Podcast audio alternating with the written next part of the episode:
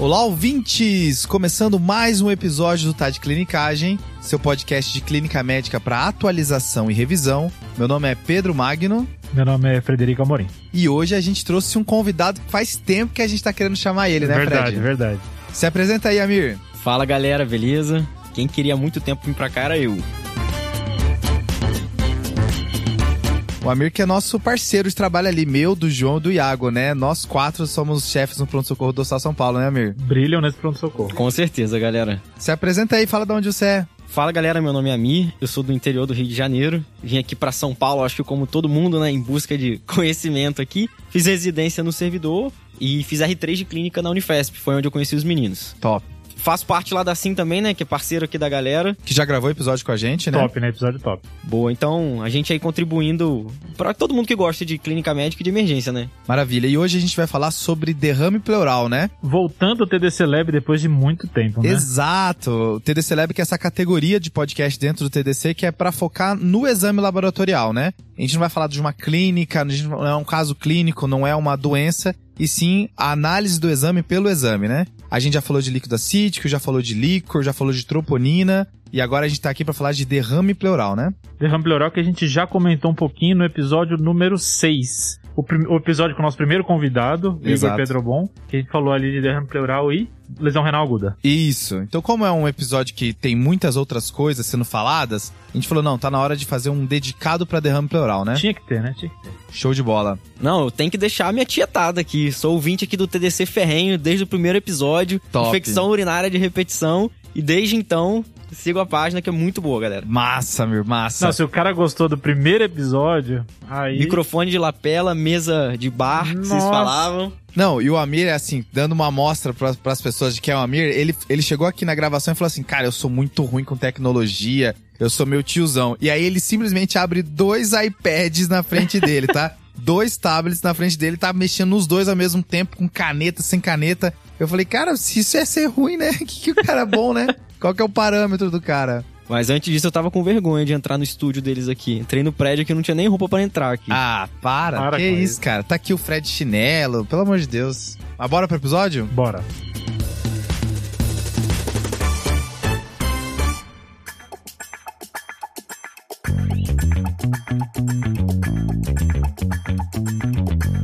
Cara, vamos estruturar então o episódio primeiro. A gente vai começar com quando funcionar um derrame pleural. Beleza. Depois a gente vai falar da diferenciação de transudato para exudato. Os critérios de Light. Aí, em seguida, falar um pouco de celularidade. Tá. Aí, depois de celularidade, vamos falar um pouco sobre derrame parapneumônico, tuberculose, malignidade e por último, umas coisinhas a mais. Beleza, Fred. Então, começando com quando funcionar, e aqui eu não quero perder muito tempo não, eu quero já ir direto para análise do líquido mesmo, a gente falar de proteína, DHL, tudo aquilo. Mas a ideia é que você nunca vai de cara pensar que esse paciente tem um derrame pleural vai funcionar, porque os sintomas são bem específicos, né? Geralmente derrame pleural é uma surpresa para você. Entendi. Você desconfiou no, no exame físico, ou o paciente tinha alguma queixa respiratória que você não sabia bem, fez uma imagem, e aí foi surpreendido com o derrame pleural. E aí vem a dúvida: preciso puncionar ou não? Tá. E a ideia é, você sempre vai querer puncionar. Até porque tem causas que você mencionou, como câncer, tuberculose, e você não quer deixar passar esses diagnósticos.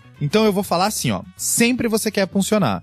Mas tem duas situações aonde você vai não puncionar, então. Tá bom. Então não é, a regra não é quando funciona, é quando não funciona. Perfeito. Quando que eu não funciono? A primeira é muito fácil, tá? Quando eu não consigo.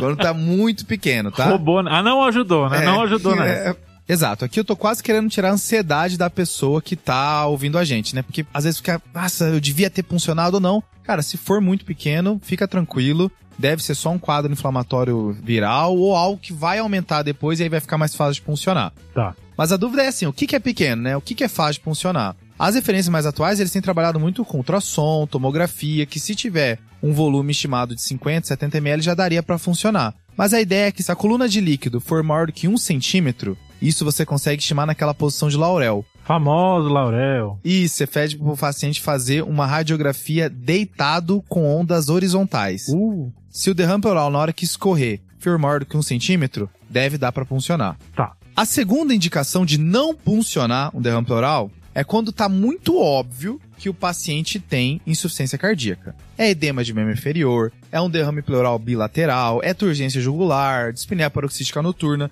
Tudo leva a crer que isso é uma insuficiência cardíaca. E aí você vai falar que, ah não, esse derrame pleural tá na conta da hipervolemia que ele tem, do quadro de reajuste de volume que ele tem, que eu, na real, só preciso organizar esse volume dentro dele, não preciso me preocupar com esse derrame pleural. O cara chegou encharcado e entre as coisas encharcadas está o pulmão, é isso, né? Perfeito, perfeito. Só que assim também, né? Não é só porque o paciente tem insuficiência cardíaca que ele ganhou um passe livre para nunca ser puncionado, né? O paciente com insuficiência cardíaca, ele pode ter uma neoplasia, pode ter uma tuberculose. Então assim, chega um paciente com IC, derrame pleural, mas ele tem muita febre ou dor pleurítica, ou ele tem um derrame pleural unilateral, ou você tentou fazer o manejo inicial para IC e ele continua com o derrame pleural, tudo isso tem que levantar suspeita, algo não tá bem claro, será que é só IC mesmo? Será que não tem algo a mais nessa pleura? Aqui vai valer a pena funcionar. Fechado. É, tem uma terceira causa, Pedrão, que a gente acaba vendo mais em UTI, né? Mas é o paciente do pós-operatório de cirurgia cardíaca. Eles costumam fazer um derrame e, óbvio, né? Você não vai dar uma puncionada naquele tórax ali. Isso é legal, Amir, porque tem várias listas de causas de derrame pleural que sempre bota essa, né? Pós-cirurgia cardíaca, né? Boa. Tá, a gente falou de quando não funcionar. Mas vamos dizer que eu decidi funcionar, então não é uma dessas, dessas três que a gente comentou. E aí, acho que a principal diferenciação aqui, Amir, é transsudato versus exudato. É o que a gente aprende sempre. E aí? Perfeito, Fredão. Porque eu acho que a grande dúvida que a gente tem é que o Pedro até já chegou a comentar. Se a doença é da pleura ou se é uma doença sistêmica que repercute lá no pulmão. Então, o passo inicial para a gente poder dividir aí vai ser através dos famosos critérios de Light. No passado, até tentaram outras maneiras de fazer essa diferenciação, mas performavam muito mal. Tipo, antigamente a gente tentava ver pela característica do líquido, ver se era espesso, se não era. Mas o importante é a gente chegar do ponto que o Light apareceu, né? Que esse cara é sensacional. A gente vai falar bastante dele aqui hoje. Dr. Rafael Coelho é fã do Light. Né? Exato. Quem ouviu o episódio número 6 sabe que eles conhece... o Rafael sabe a história por trás do Light, né? Exato. O que, que o Light pensou, pessoal? Ele queria pegar alguma coisa que eu encontrasse na pleura que fosse sugestivo de inflamação, como por exemplo a presença do DHL, e alguma coisa que mostrasse que aquela permeabilidade daquela pleura estava aumentada, que ah. por ele usaria a proteína. E a partir de então, ele tentou fazer os critérios. Naquela ideia que se tiver a favor de inflamação, isso deve ser um exudato e a doença está na pleura, né? Exatamente. Então, na verdade, a, a, origem do trabalho, até o Rafa comenta nesse episódio também, mas foi bem braçal. Porque o que, que ele foi fazendo? Ele foi pegando um monte de paciente e foi vendo qual paciente era compatível com o exudato e qual paciente era compatível com o transudato e criou esse, esses critérios. Boa. É importante a gente saber disso, que na verdade ele queria não deixar passar nenhum exudato. A ideia dele não era precisamente diferenciar transudato de exudato. Ele queria principalmente não deixar passar nenhum exudato porque geralmente são doenças com prognóstico um pouco pior o que exigem um manejo mais específico. Tu tá dizendo então que ele tá tentando ser o mais sensível possível, mas às vezes não tão específico, é isso, né? Perfeito, Fred. A gente já vai falar um pouquinho das críticas do critério, que o pessoal martela muito a ideia que ele fez um critério pouco específico. Mas a ideia dele não era ser específico, é tentar ser o mais sensível possível. Top. Isso é bem importante, Amir, que você falou. Vou até enfatizar que a ideia do critério de Light é não deixar passar nenhuma doença que pode estar na pleura, né? Porque se eu falar que é transudato, eu vou parar de olhar a pleura e vou olhar outras coisas. Então, ó, não, eu, eu vou ter uma sensibilidade alta, porque aí eu tenho certeza que na pleura não tá se o critério de light vier negativo, né? Perfeito, Pedro. Só que a gente tá falando do light e a gente não falou nem do critério ainda pro pessoal. Manda lá. Ó, então, pessoal, o critério é o seguinte: eu vou pegar a proteína do líquido, certo? Tá. E vou dividir sobre a proteína sérica. Se essa razão for maior do que 0,5, tá. vai sugerir que é um exudato. É o que a gente falou. Se eu tiver então mais proteína no líquido do que no sangue, significa que aquele líquido ali está rico em proteína, então a permeabilidade vascular está aumentada. O outro critério é o LDH do líquido sobre o LDH do sangue. Se essa relação também estiver acima de 0,6, é porque tem muito LDH na pleura, que fala a favor que tem uma inflamação ali local. Boa. E o último critério é o LDH isoladamente maior do que dois terços do limite superior na própria pleura. Então, só lembrando que se eu quiser aplicar os, os critérios de Light, eu vou ter que lembrar de pedir esses exames séricos no mesmo tempo, né? Perfeito, Fred. E lembrando que a ideia aqui é ser sensível. Então, qualquer um dos três positivos significa que é um exudato. Então, se eu tiver um dos três, já é o suficiente para falar que é um exudato e eu continuar preocupado com a pleura do paciente, né? Perfeito. É interessante, só para título de curiosidade médica aí, que o artigo original ele tinha 150 pacientes, né? O cara acertou 102 dos 103 exudatos. Porra! E dos transudatos, o cara acertou 46 dos 47. Ah, foi ótimo, né? É, o cara mandou bem demais. Isso deu uma sensibilidade de 99% e uma especificidade de 98%. Mas era uma amostra pequena, por isso que depois. É, só curiosidade também, né, que esse trabalho demorou para ser aceito, foi um, um parto para ele conseguir de fato divulgar esses critérios e o pessoal em seguida começou a replicar em outras populações e acabaram vendo que realmente dava muito certo. A questão é que ele, de novo, ele pecava na especificidade. Ele mantinha essa sensibilidade muito alta, porém a especificidade foi caindo conforme a amostra de pacientes era maior. Legal. A ideia é que tinha alguns pacientes que ele marcava que era exudato, mas na real ainda era transudato, né? Que a pleura não era tão preocupante assim. É bom ter essa noção na prática, né? Porque quando o paciente vem com, com um critério de light positivo, pensar, tá, tinha alguns que talvez não seja exudato, eu tenho que ter essa mentalidade. Enquanto se vier baixo, opa, eu tô bem tranquilo de que não deve ser, né? Tem um artigo que é muito legal, que ele diz o seguinte, se existe papel aí para os critérios de Light depois de meio século depois da invenção, e o próprio Light ele juntou uma corte de pacientes aí de 5.299 pacientes. Meu e ele Deus. conseguiu provar que a sensibilidade ainda continuava de 98%, só que a especificidade caía para 72%. E como o Fred falou, ou seja, o principal tem um valor preditivo negativo muito alto para afastar exudato. E assim, ó, vamos, vamos falar real. O Light pegou ranço dessa briga, né? Alguém virou para ele e falou que o critério de Light não é bom. Aí ele falou assim: ó, quer saber? Eu vou juntar 5 mil pessoas 5 agora. mil derrames pleurais. É, Não, cara, que, que é isso? Isso cara? é muito, cara. Não, é claramente assim, vamos, vamos acalmar um pouquinho, né, Light? Vamos entender que o pessoal só fez uma crítica. Às Imagina vezes o cara lendo puto assim, pô. é, quer saber? Você achou 100 pouco? Eu vou fazer 5 mil agora, né? Ah, ah, se- eu- Imagina se a gente reclamar dele agora, né? Qual, qual que é o número de pessoas que ele vai arranjar, né? Então, acho que a ideia é entender que o critério de Light, ele, tá, ele é um excelente critério sensível pra dizer sobre exudato, né?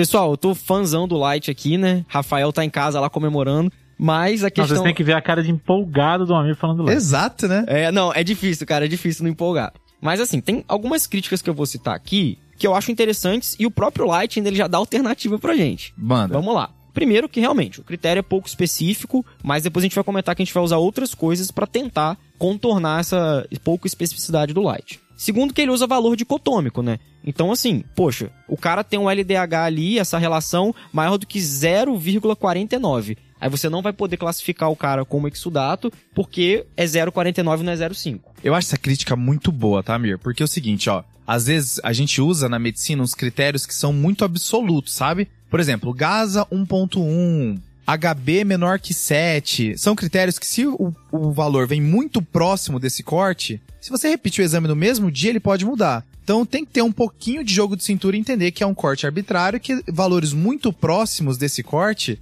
eles ficam mais imprecisos, né? É, é- é aquela ideia que todo corte absoluto, se eu tô nos extremos, ele é bom, se eu tô muito próximo dele, eu tenho que relevar. né? Show. Perfeito.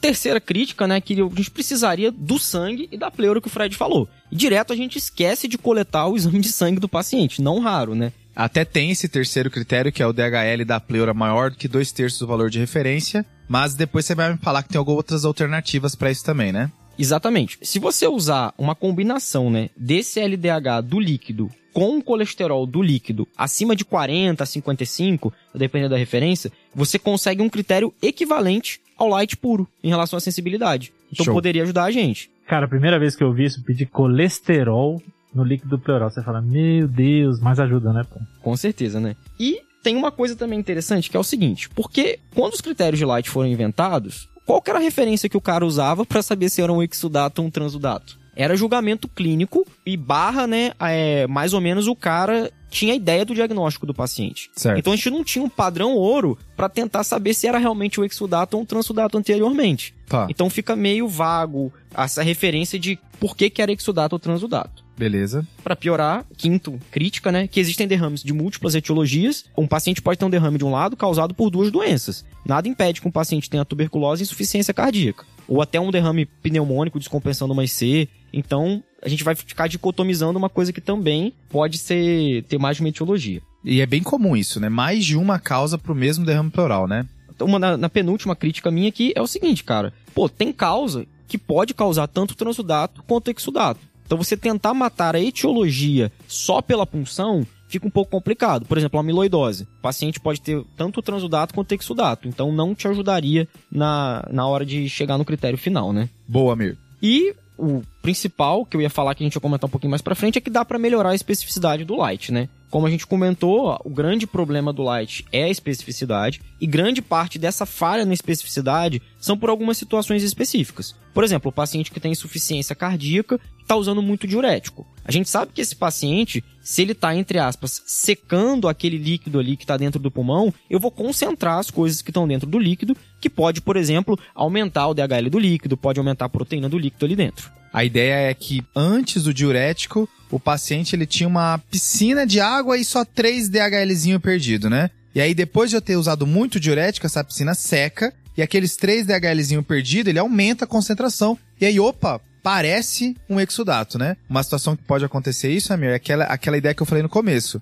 Você achou que o derrame era só da IC, e aí começou a tratar IC, vida que segue, e aí você quer, peraí, vamos dar uma olhada de novo no derrame pleural pra ver se sumiu. E aí o paciente seca, mas o derrame pleural continua. A opa, tá na hora de puncionar. E aí essa punção que pode te enganar, né? Pode parecer que é um exudato, porque aqueles três DHLzinho que estavam perdidos agora estão concentrados, mas na real sempre foi um transudato, né? Outra ainda, que essa eu até aprendi estudando por episódio, é que se você tiver um líquido ou com acidente de punção, ou se tiver com um líquido mais hemático, a hemácia que está ali dentro vai produzir DHL. Então você pode acabar achando que é um exudato só pelo DHL que está ali dentro. Top, você não hein? fecharia a proteína e fecharia o DHL. Boa. E tem só uma dica para vocês. Primeira, que se você tem discordância entre os critérios, por exemplo, eu não tenho essa relação da proteína alta, mas eu tenho um DHL alto, isso aumenta a chance do light ter classificado errado o próprio critério, entendeu? Que a ideia é que se um tá positivo, é pros outros estarem positivo ou próximo disso, né? Se tiver muito discordante, é pra incomodar. Exatamente, Pedrão.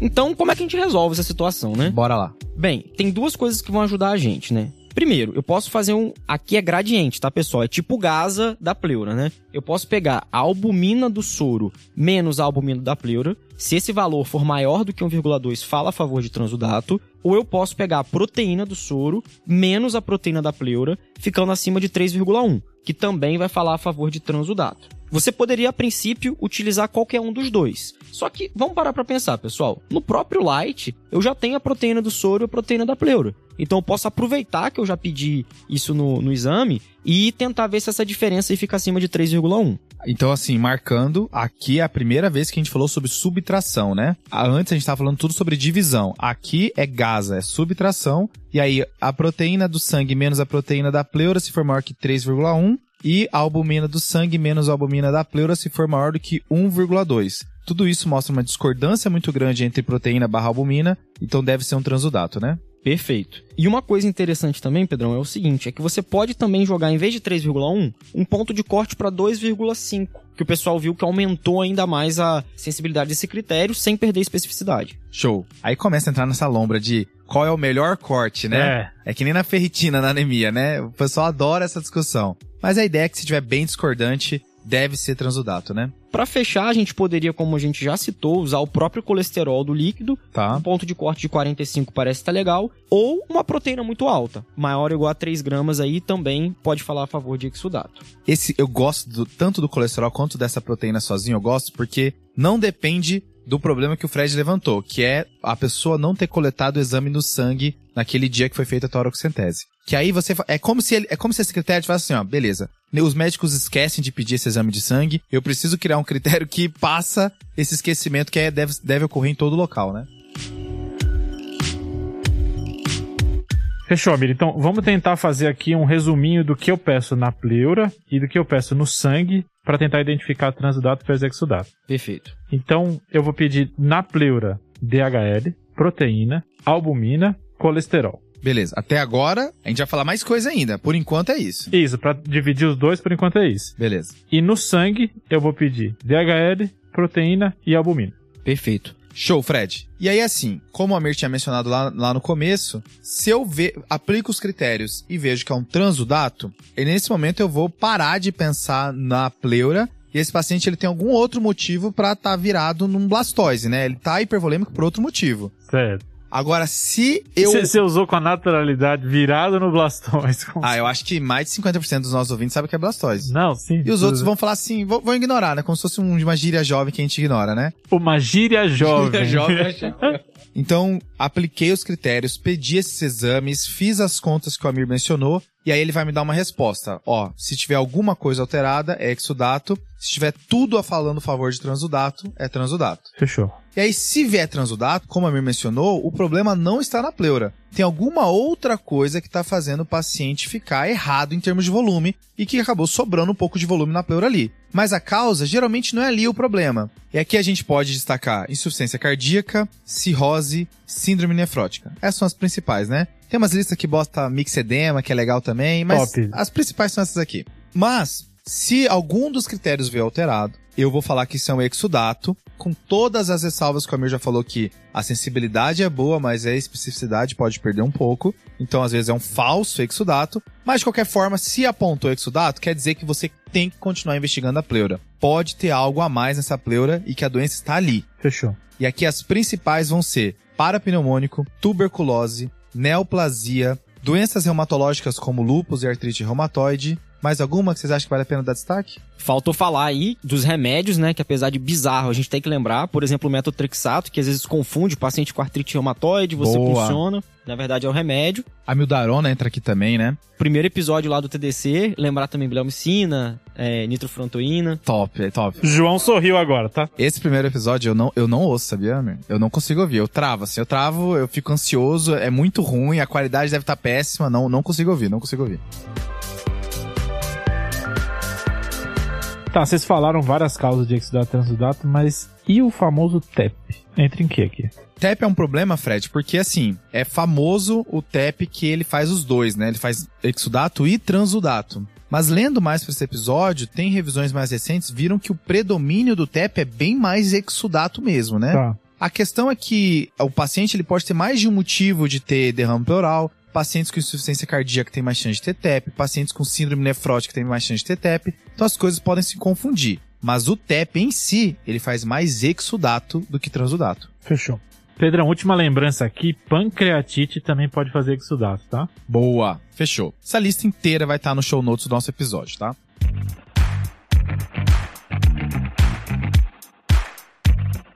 Beleza, Fredão. Agora é o seguinte. Se eu vi, eu li que é transudato, vou olhar outras causas do porquê o paciente está sobrando volume. E se eu vi que é exudato, eu vou atrás ainda mais da pleura. E aí, nessa investigação a mais da pleura, a primeira coisa que eu vou fazer é ver a celularidade Fechou. tentar ver qual é o predomínio de célula que está ocorrendo dentro dessa pleura inflamada. Existe um predomínio neutrofílico? Existe um predomínio linfocítico? Tudo isso vai me direcionar. E aqui eu queria falar que existe um predomínio que me ajuda muito, tá? Que é o predomínio linfocítico. Esse predomínio ele é bom para restringir o número de causas possíveis dessas várias coisas que fazem exudato. Quando vem linfocítico, tem duas e meia, vamos dizer assim, tá? Tá, então você vai me falar uma meia causa aqui, é isso, né? É, é porque tem duas que são muito importantes. E tem uma que é importantezinha, tá? Deixar no fundo da cabeça. Isso. Entendi. As duas muito importantes como causa de exudato linfocítico vão ser tuberculose e neoplasia. Top. E a meia, aquela que é assim, é importante, tá aqui também, mas ela é menos prevalente, são as doenças reumatológicas, principalmente artrite reumatoide. Fechou. Então, quando eu vejo um predomínio linfocítico, eu vou restringir as minhas causas possíveis e vai ficar nisso. Quando tem outro predomínio, aí é que a gente perde um pouco a nossa precisão.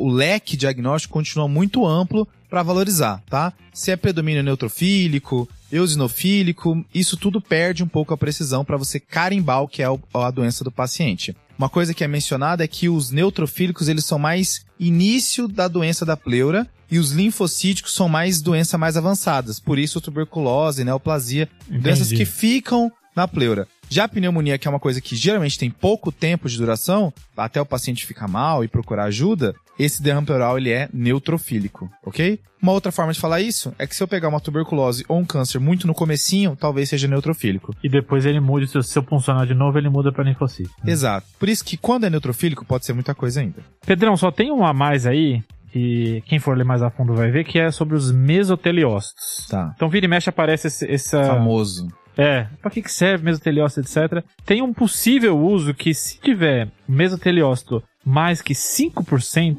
na citologia, a chance de tuberculose diminui bastante. Tá. Então, geralmente, tuberculose tem menos mesoteliócito, menos de 5%. Se tiver mais, hum, talvez não seja TB. Mas não é tão bom assim. É só algo para ficar atento. Beleza. Fechou. A gente comentou agora, né, que tem causa de derrame que tem um predomínio neutrofílico ou linfocítico. Mas o mais importante, Fred, desses neutrofílicos, qual que é? Cara, eu acho que você tá me puxando aqui para falar de parapneumônico, né? Perfeito. Cara, então assim, só pra gente situar onde a gente tá. Parapneumônico é um derrame pleural num paciente com pneumonia. Beleza. Pronto, né? É porque geralmente a gente tá discutindo meio que o caminho inverso, né? Achei a pleura e vou atrás. Aqui o paciente tem uma pneumonia e a pleura tá meio escanteada, né? Exato, como se fosse, é, é como uma complicação da pneumonia. Exato. É, e aí lembrando que o derrame parapneumônico ele é um espectro, então ele pode começar só com uma exudação e ir evoluindo para ficando é, infectado pela bactéria ali em si e virar um empiema no final. Esse não é um espectro que acontece com todos os pacientes, mas pode acontecer. E nem todo empiema começou assim. A gente pode ter empiema por outros motivos, né? Então não todo empiema é parapneumônico, mas os derrames pleurais parapneumônicos podem virar um empiema. Certo. E aí, antigamente, para estudar sobre os derrames pleurais, ficava aquela dúvida de como manejar esses derrames. E antigamente via-se que alguns derrames pleurais melhoravam com antibiótico Tá. e alguns derrames pleurais a gente precisava fazer drenagem. Certo. Então, vamos pegar um monte de derrame pleural e ver quais deles precisavam de drenagem, quais não precisavam no final. E esses que precisavam de drenagem, o que que tinha no derrame pleural para me predizer isso? Putz, esse derrame pleural não vai evoluir bem, é melhor eu drenar do que ficar esperando, porque uma hora ele vai precisar. Show. Lembrando que pode até ficar grave, né? Evoluir pra sepsis e tudo mais. Então você antecipar que esse derrame pleural é um derrame pleural ruim que precisa ser drenado é importantíssimo, né? Até porque esse derrame progredindo, a- a- as modificações inflamatórias no local deixam ele mais difícil de tratar. Boa, vai ficar cada vez mais difícil drenar eles, né? Exato, a pleura vai ficando mais espessa, ele vai ficando mais organizado e cada vez mais eu vou ter que ser mais agressivo nesse tratamento. Fechou. Então, esses derrames pleurais que precisaram de alguma abordagem depois foram chamados de derrames pleurais parapneumônicos complicados. Ok. Então, eu tenho o derrame parapneumônico simples, Que só o antibiótico vai resolver. exato. E aí, o derrame parapneumônico complicado, que é aquele derrame que eu tenho dificuldade de resolver só com antibiótico eu vou precisar de drenagem. Tá. Dentro desse derrame parapneumônico complicado, eu tenho aquele espectro que eu falei. Eu vou ter um empiema mesmo, então pus na cavidade, mas eu posso ter um, um espectro um pouco anterior, onde não tem claramente pus, não está 100% organizado, mas ali já é mais grave do que um derrame pleural, um parapneumônico simples. Então, Fred, pelo que você tá falando, não é sinônimo, é empiema de derrame complicado. Exato, Amir. Então, aqui a gente tem dentro dos derrames parapneumônicos complicados, o empiema e o não empiema. Vamos tentar definir empiema aqui? Bora. Uma definição que é consensual de empiema é se na hora que eu drenar tiver pus. Beleza. Então, se tiver pus, a maioria dos estudos concordou que isso é um empiema. Ok. Tem uma segunda definição que aqui já é mais controversa. Alguns estudos consideraram isso como empiema, alguns não. Que é crescimento de bactéria na- no derrame pleural ou gram reagente, né? Identificar alguma coisa no gram. Certo. Ainda não virou pus, mas a bactéria já tá rolando lá, né? Exato. Então, alguns locais consideraram que só é empiema quando tem pus puro, alguns locais consideraram que é pus puro ou presença de bactéria ou, ou gram. Fechou. Essa definição, se você pegar a definição da Asso- Associação Americana de Cirurgia Torácica, então, da última diretriz que é de 2016, eles consideram os dois. Tá. Então, ou pus e ou presença de bactéria é, ou algum crescimento no gram. Fechou? Fechou. Mas aí eu preciso identificar aquele paciente que é complicado, mas não é empiema. Tá. E aí que esses estudos retrospectivos viram que qual que é o paciente que evoluiu para necessidade de drenagem nessa situação. Que só o antibiótico não ia resolver. Exato. Aqui eu tenho três principais exames que vão entrar nos exames que a gente vai pedir aqui. Tá? Ok. O primeiro e o mais importante, é o que mais se associou, foi o pH. Beleza. Então, se eu tenho um pH, e aqui o corte varia, mas vamos pegar um corte específico que é 7.2. Tá. Se eu tiver um pH menor que 7.2, a chance é muito grande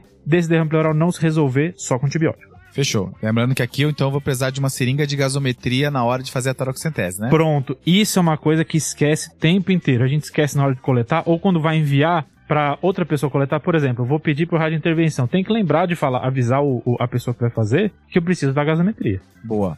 DHL e glicose, então, seriam secundários, Fred? Pronto. Aí os, os outros dois, DHL, e aí aqui um DHL, a gente tem um corte específico, que é maior que mil. Então, DHL maior que mil e ou glicose menor que 40. Esses são um pouquinho menos do que o do pH. O pH foi o que mais se associou, mas DHL maior que 1000 e glicose menor que 40 também se associaram. Então esse, eu tenho esses três exames como principais para tentar definir, pô, esse paciente tem um derrame pleural parapneumônico complicado, mesmo não conseguindo definir um empiema. Beleza? Uma última característica que não é laboratorial, que alguns eh, trabalhos viram que é importante fazer drenagem também, é no derrame loculado. Então o derrame loculado também está associado a uma dificuldade de tratamento só com antibiótico, então esse derrame talvez deve ser funcionado também. Beleza, Fred. Então, eu vou pensar que só o antibiótico não vai ser suficiente, eu vou ter que drenar nas situações onde são empiema puro, seja a definição empiema igual a pus, ou empiema igual a pus, ou cultura positiva, né? Perfeito. E também vou pensar em drenar nas situações onde tem um derrame pleural parapneumônico complicado, que é um termo mais abrangente, que inclui o pH principalmente, mas também inclui a glicose e o DHL, né? Perfeito. Tem outras situações também que não são essas que o Pedro colocou, mas que também exigiriam uma prontidão para drenagem do derrame, que são os pacientes sépticos, que eu tenho que resolver aquele foco que tá ali, Beleza? ou um derrame parapneumônico muito grande, que ocupa mais da metade do hemitórax ou de um litro para cima, que é difícil resolver sozinho. Essa é uma referência do UpToDate, né? A gente leu que no, no UpToDate comenta isso, a Associação de, de Cirurgia Torácica não comenta isso, então por isso que a gente fez essa ressalva, né? Boa. Então aqui a gente falou de três exames para avaliar o derrame parapneumônico complicado, né? Então a gente falou de pH, glicose, DHL. Aqui vai entrar também, que a gente não comentou por cima, que é o GRAM Beleza. e a cultura. Tá. Aqui tem uma armadilha. Bora. Não é episódio de armadilha, mas tem uma armadilha. Tá, vamos lá.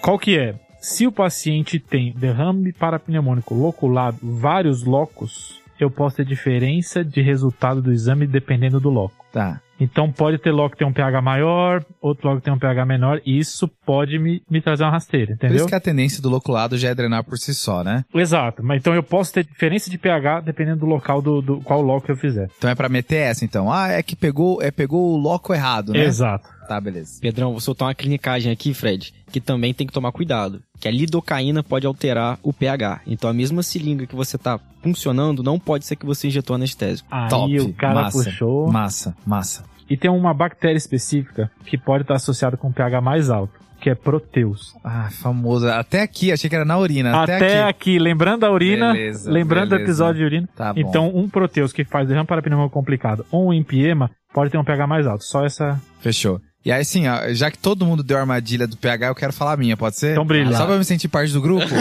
Mas aqui, ó.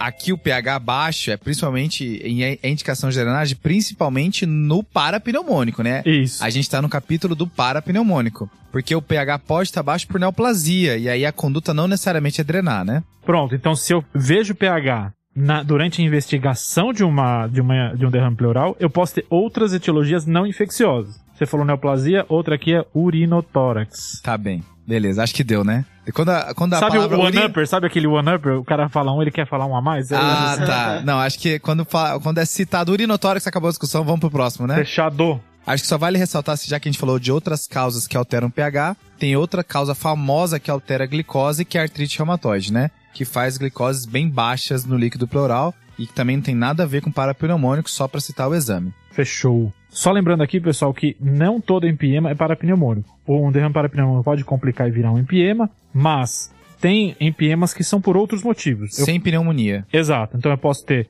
um trauma de tórax, eu posso ter pós-cirurgia torácica, posso ter por uma bacteremia que acabou chegando lá a bactéria e fez empiema, então não necessariamente todo empiema é parapneumônico. Boa.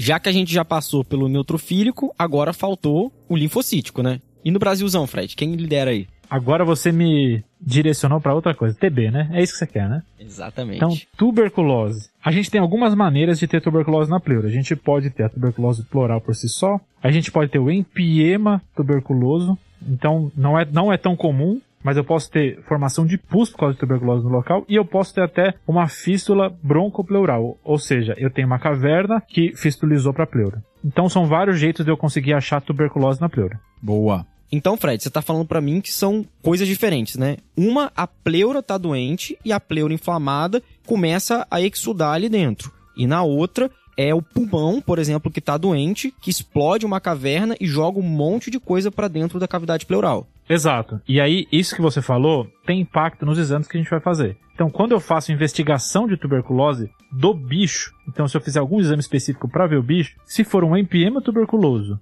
ou se for uma fístula broncopleural, ou seja, toda aquela, aquela secreção que estava na, na, na, cavitação vai para a pleura, a chance de eu achar o bicho é muito maior. Se for só o derrame pleural para tuberculose, a chance de eu achar o bicho é muito menor. E aqui que eu estou querendo dizer com achar o bicho. A gente tem alguns exames para avaliar especificamente a presença de tuberculose ali. O mais famoso da tuberculose é o bar, né? Pronto. E é o que geralmente vem negativo aqui. Tá. Então, no derrame pleural, por tuberculose, não empiema, não fístula. Na tuberculose pleural, normal, né? Normal. Eu não vou ter, geralmente, VAR positivo. Tem alguns trabalhos até que falam para nem pedir, de tão pouco que eu vou ter. Tá. Que é que, é que o Tiaguinho teve, né? Uma tuberculose pleural normal, né? Cara, não sei. É sério, o Tiaguinho. Você conhece quem é o Tiaguinho, né? Sei, sei. Você sabe também, né, Mir? Sei. Não, então, o Tiaguinho teve tuberculose pleural. Então a dele, o bar veio negativo, né? Provavelmente. Beleza. O segundo jeito que eu tenho aqui é fazer uma cultura específica para micobactéria. Então eu tenho um meio de cultura que é específico, então na hora de pedir eu tenho que lembrar de pedir com esse detalhe. Beleza. E pode ter crescimento ali. A chance de crescer ali é um pouco maior do que do, do BAR, mas mesmo assim, no derrame pleural tuberculoso, eu tenho uma sensibilidade baixa. Tá bem. Então o do Tiaguinho também deve ter a cultura, não é fácil de achar. Não é fácil de achar, pode ter vindo positivo ou não. Fora, né, Fedão? Que demora uma eternidade para ficar Meu pronto. Meu Deus, né? 30, 45 dias, né? E aí, por último, a gente tem os métodos moleculares, hum. que é o famoso teste rápido molecular para tuberculose. Também chamado de Gene Expert, né? Que é aquele modelo que foi o primeiro validado no Brasil, né? Isso, que é um modelo que na verdade foi distribuído no Brasil. Ele é Isso. distribuído no SUS, então vários locais têm acesso a esse tipo de, de teste. Tem local que chama de teste rápido TRM, tem, tem local que chama de Gene Expert. Pelo né? nome da marca do aparelho, né? Bom brilzão, né? É, então, só pra gente ter uma ideia aqui de sensibilidade e especificidade, a gente tem aí uma especificidade de 98,9%. Tá, então quando o teste vem alterado, deve ser tuberculose mesmo. Exato. Sensibilidade não é tão boa. A gente tem uma sensibilidade aí de 50%. Para a cultura, a gente tem 20 a 30% em pacientes não HIV. Pacientes HIV já começa a subir um pouco mais. Por ser imunossuprimido, a chance maior de achar o bicho, né? E aí chega aí a próximo de 50%. Então, esses dois testes, a gente já consegue ver que eles não são muito sensíveis. Então, vai ter pacientes com tuberculose pleural que eu não vou achar o bicho por nenhum desses métodos. Beleza. Eu já vi que o BAR não é bom, a cultura é mais ou menos, e até o GeneXpert, que é bom, aqui não, não ajuda tanto. Então tá. Então agora eu tenho que achar um jeito de diagnosticar a tuberculose nesse paciente que pode ter vindo tudo negativo. Pode vir cultura, teste rápido molecular ou BAR. Uma coisa que eu posso tentar fazer é fazer escarro. Então existe aí uma relação de tuberculose pleural com pulmonar, dependendo do estudo que você vê, de 20 a 60%. Então tem um, um é, é, comum essa coexistência de doença pulmonar com doença pleural, então eu posso tentar identificar na doença pulmonar. Beleza. Mas beleza, não consegui isso, o cara não escarra, o que que eu faço? Aí a gente tem um biomarcador para tentar avaliar se é TB ou não, e é o famoso ADA. Beleza. Então qual que é a ideia do ADA? É um exame que na tuberculose geralmente ele vem alto, na maioria das outras doenças ele não vem alto. Tá. Qual que é o corte que a gente vai usar aqui? Um corte consensual aqui é de 40. Então um ADA acima de 40, eu considero a chance de tuberculose muito alta. Se eu juntar um ADA acima de 40 e um derrame pleural predominantemente linfocítico, e aqui tem até uma razão que é feita, né? Linfócito sobre neutrófilo maior do que 0,75. Tá. É um jeito de me ajudar a identificar quanto linfocítico é esse, é esse derrame. Se eu tiver os dois juntos, eu posso fazer um diagnóstico presuntivo de tuberculose. E aí vai depender muito da epidemiologia também. Tô no Brasil. Facilitou, né? Facilitou. Deve ser, né? Tô num lugar assim, norte da Noruega, o cara nunca saiu de lá. Hum, aí talvez eu possa pensar em outras coisas. Causas que podem dar ADA aumentado também, existe malignidade, empiema, mas tuberculose é o, o, o, a, o mais forte. E se for acima de 70, a chance é muito alta de ser tuberculose. Eu, o que eu já vi é que pacientes com linfoma às vezes pode ter ADAs altos, né? Até porque o ADA, adenosina deaminase, é um produto de linfócito, né? Então nos linfomas pode ter um pouco alto, mas com todo esse contexto e principalmente no Brasil, tá tranquilo de começar a tratar, né? Pronto. Se eu não conseguir dessa forma, a outra forma que eu consigo fazer um diagnóstico presuntivo é na biópsia. Então eu faço uma biópsia e veio granuloma caseoso ou veio um achado sugestivo de tuberculose, mesmo que eu não ache o bicho, aí eu posso considerar também um diagnóstico presuntivo. Então, se eu não achei na cultura, no teste rápido, no, no BAR, eu posso tentar ADA, mais linfocítico ou biópsia. São os dois jeitos de eu fazer um diagnóstico presuntivo de TB sem ter o bicho identificado. Isso me dá um gancho para falar da outra causa de exudato linfocítico, né? Que é a dupla é tuberculose e neoplasia. Boa. E que muitas vezes o diagnóstico de neoplasia também vai para biópsia, né? Já que aqui eu nem tenho um leque tão grande de exames que eu consigo fazer antes para tentar diagnosticar antes da biópsia essa neoplasia pleural, mas eu posso mandar o material para citologia oncótica, que tem uma sensibilidade em torno de 60%. Então vai ter aí 40% dos pacientes vão ter neoplasia e a citologia oncótica não, vão, não vai pegar e que eu vou acabar indo para biópsia, né? E assim, essa neoplasia ela pode vir de vários locais, o mais comum é vir do próprio pulmão, mas pode vir também principalmente da mama e casos de linfoma. E aí tem uma informação que eu queria ressaltar aqui, que é o quanto de volume é necessário para eu falar que assim, olha, não foi por culpa do volume que essa amostra veio negativa. Beleza? Essa informação é top. Porque é, é, sempre essa dúvida: será que eu coletei o tanto suficiente ou não? Exato, Fred, porque quando eu mando esse líquido para citologia ocótica, eu acabei de falar que já não é um exame que tem uma sensibilidade ótima. E se eu ainda coletar menos volume do que o necessário, aí eu vou jogar minha sensibilidade lá embaixo, tá? E aí teve um trabalho retrospectivo que analisou mais de 2 mil líquidos pleurais, tá? E eles viram que o corte que parece tirar a culpa do volume de ter vindo negativo é de 75 ml.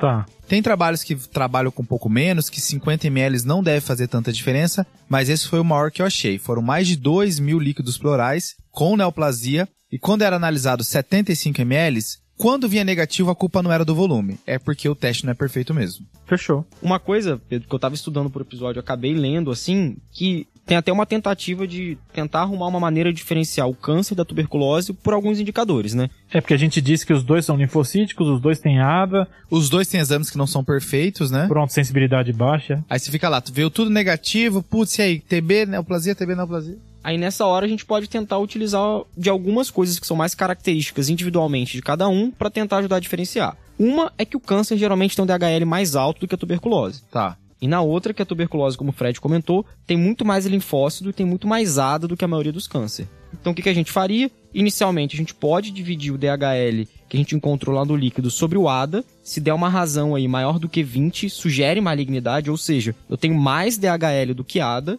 e eu posso pegar essa razão e também dividir pelos linfócitos. Porque se eu tiver essa relação mais alta ainda, ou seja, acima de 30, significa que eu vou ter mais linfócito ainda. Eu acho que a ideia aqui não é ficar decorando ponto de corte. É a gente entender se esse derrame tem muito mais linfócito, tem muito mais ADA, fala mais a favor de tuberculose. Se tem muito DHL, vai falar a favor de malignidade. Boa.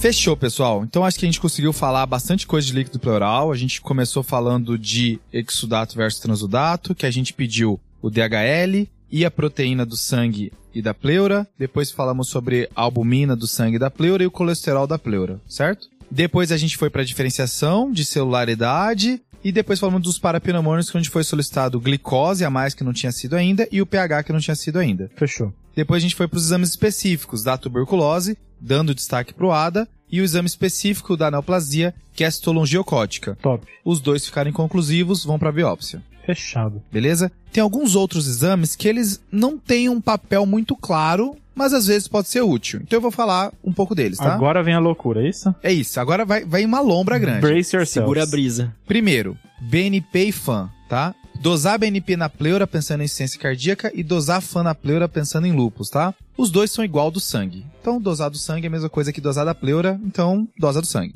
Beleza? Fechou. A amilase na pleura, ela pode ser útil em pacientes que têm derrame pleural por pancreatite e ruptura esofágica, tá? Top. Os triglicerídeos na pleura pode ser dosados principalmente quando vem aquele aspecto mais leitoso, porque se, se vier um triglicerídeo acima de 110, fala a favor de quilotórax, que ou é trauma ou é malignidade. São as duas principais causas de quilotórax aqui. Tá. Se o paciente não tem trauma, vai ter que ir atrás da malignidade, provavelmente, né? Não são exclusivas, mas são as principais. Um outro exame que eu queria dar destaque aqui é a creatinina na pleura, tá? Esse é top. Porque o Fred chegou a mencionar sobre o urinotórax. Se a creatinina da pleura for maior do que a creatinina do sangue, pode ser um urinotórax, que pode estar relacionado a obstruções renais, por exemplo, fístula. Então tem essa lombra aí da, do urinotórax. Tem uma que é muito legal também, Pedrão, que é lá do começo, né? Puncionei. Vem aquele líquido meio sanguinolento, a gente fica com várias dúvidas. Um, era trauma mesmo prévio, era um hemotórax, ou eu sem querer trisquei um vasozinho ali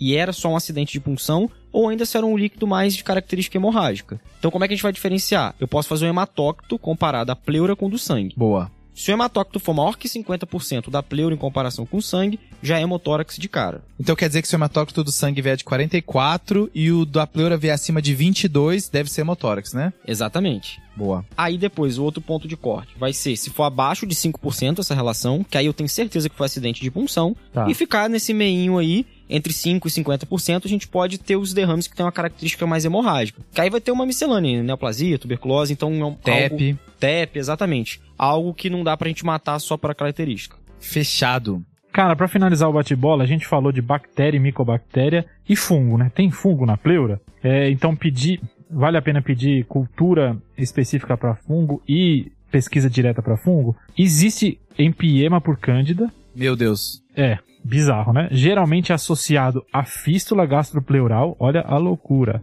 Ou após cirurgia é, gástrica, principalmente mais alta, né? Pegando estômago, etc.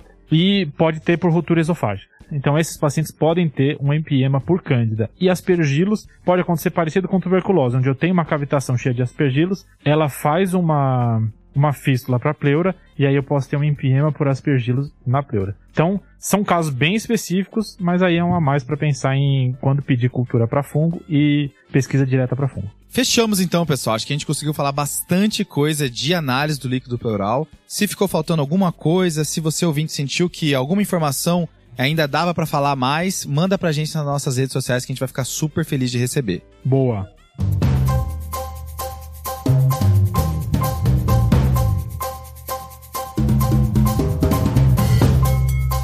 Então agora a gente vai para a resposta do desafio, não da semana passada, que foi um especial seleção, mas da retrasada que foi de gota, né? Exato. Que foi o próprio Pedro que fez. Fala aí, Pedro do futuro.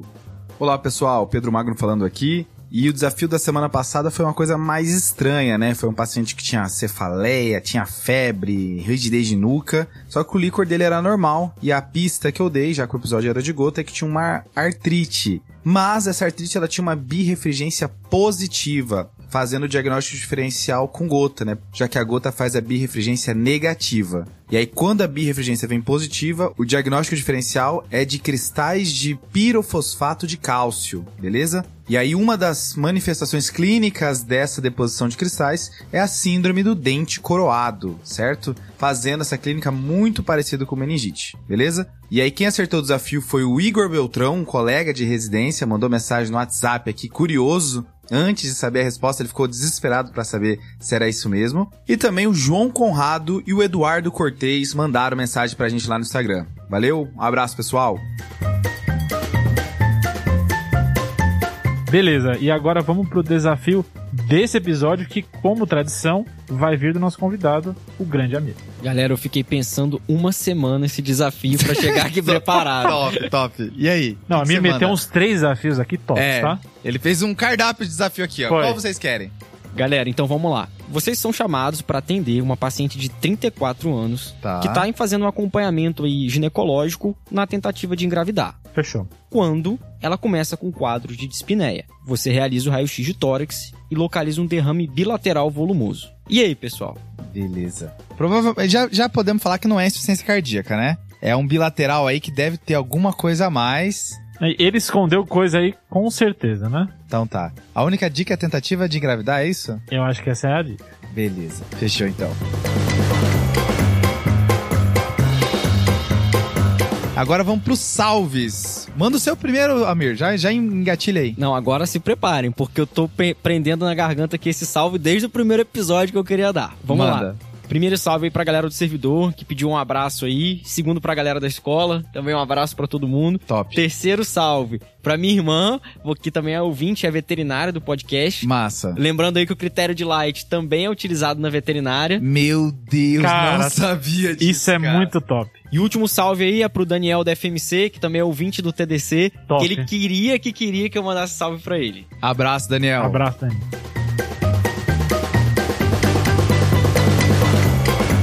E o seu, Fred? Pra quem que vai ser o salve?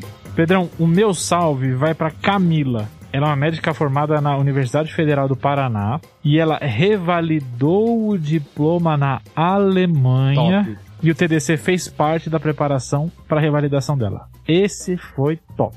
Ela falou que eu via na academia, no trânsito, na faxina. Cara, um salve, um grande abraço, Camila. Abraço, Camila. E o meu vai pro Lucas Albuquerque. Ele que é acadêmico da Universidade C1 lá do Maranhão. Ele, quando ele pediu salve, ele tava no 11 primeiro período, mas isso foi em dezembro, então já deve estar no 12 segundo. Opa, Perto de se formar. Um abraço, Lucas. um abraço.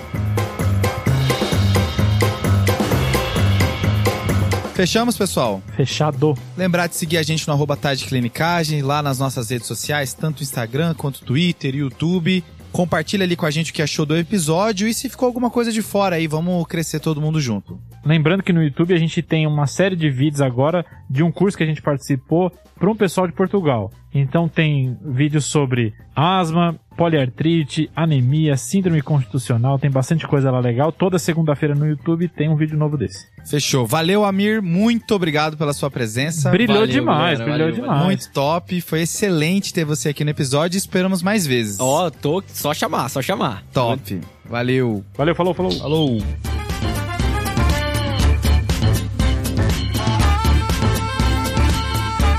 Esse podcast tem como objetivo educação médica. Não utilize como recomendação. Para isso, procure seu médico.